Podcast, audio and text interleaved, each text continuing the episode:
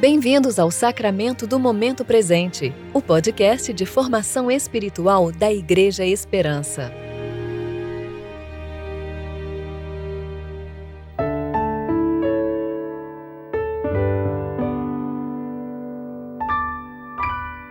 Hoje é 8 de setembro de 2020, terça-feira do tempo de reflexão do 14º domingo após Pentecostes. Teu amor, Senhor, é imenso como os céus. Tua fidelidade vai além das nuvens. Salmo 36, versículo 5. Eu sou Daniel Nunes e vamos meditar juntos no texto de Êxodo 12, dos versos 29 a 42.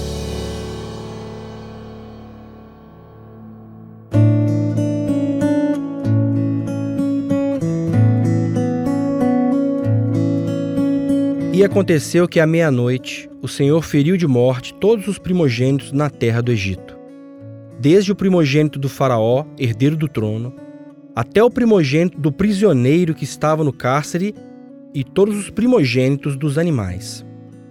O Faraó levantou-se de noite, ele, todos os seus subordinados e todos os egípcios. E houve muito choro no Egito, pois não havia casa em que não houvesse um morto.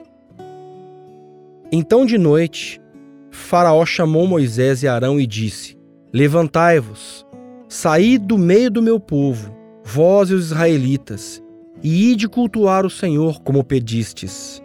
Levai também convosco os vossos rebanhos e o vosso gado, como dissestes. Ide e abençoai a mim também. E os egípcios insistiam com o povo, com pressa de expulsá-los da terra, pois diziam: Vamos todos morrer.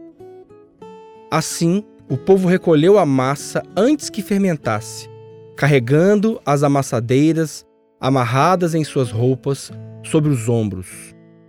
Os israelitas fizeram conforme a palavra de Moisés e pediram aos egípcios joias de prata e de ouro e roupas. E o Senhor fez com que os egípcios fossem bons para o povo, de modo que lhe davam o que pediam. Assim eles despojaram os egípcios. E os israelitas viajaram de Ramsés a Sucote, cerca de 600 mil homens a pé, sem contar as crianças. Também subiu com eles uma grande mistura de pessoas e uma grande quantidade de gado em rebanhos e manadas. E assaram pães sem fermentos, da massa que levaram do Egito.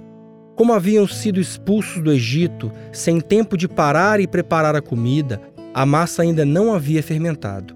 O tempo que os israelitas viveram no Egito foi de 430 anos. E ao fim de 430 anos, naquele mesmo dia, todos os agrupamentos do Senhor saíram da terra do Egito.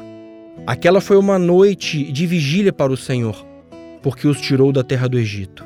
Essa é a noite do Senhor que deve ser guardada por todos os israelitas através de suas gerações.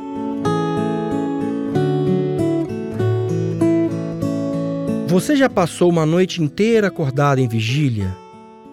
Seja em orações, estudos, trabalhos ou cuidados. Às vezes é necessário quando algo é muito importante. É por isso que eu gosto de como a nova versão internacional traduz o último verso que lemos. Lá o verso 42 diz: Assim como o Senhor passou em vigília aquela noite para tirar do Egito os israelitas, esses também devem passar em vigília essa mesma noite, para honrar o Senhor por todas as suas gerações. O Senhor de toda a terra passou aquela noite acordado para livrar seu povo então, que noite importante, ainda que terrível foi aquela, tão importante que agora os israelitas deveriam honrá-la e se lembrar dela por todas as gerações. Lembrar de Faraó e para onde a dureza do coração pode nos levar.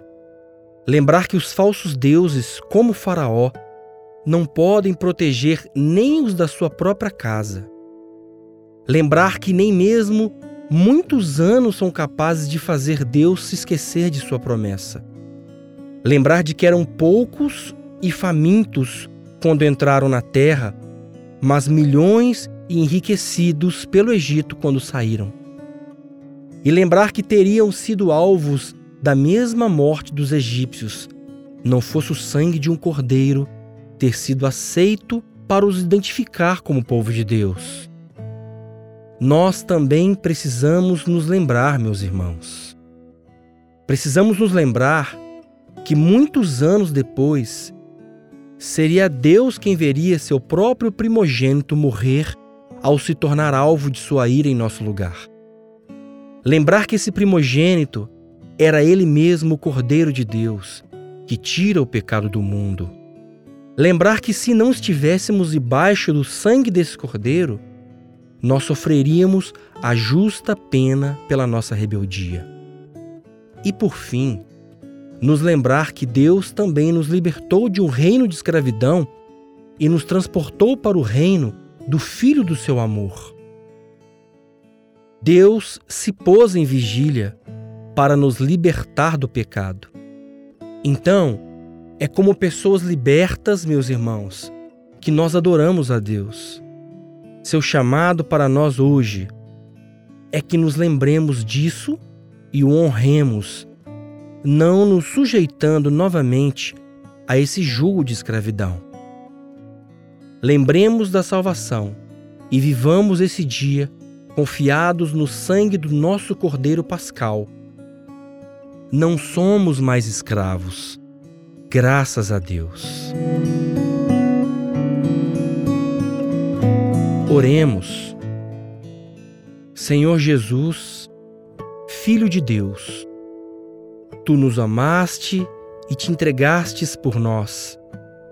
Mantém-nos atento para com todos os nossos irmãos e irmãs em Ti, para que possamos conservar uns aos outros, firmes na Tua palavra, na fé e no Teu amor, pois Tu vives e reinas com o Pai e com o Espírito Santo, um só Deus, agora e sempre. Amém.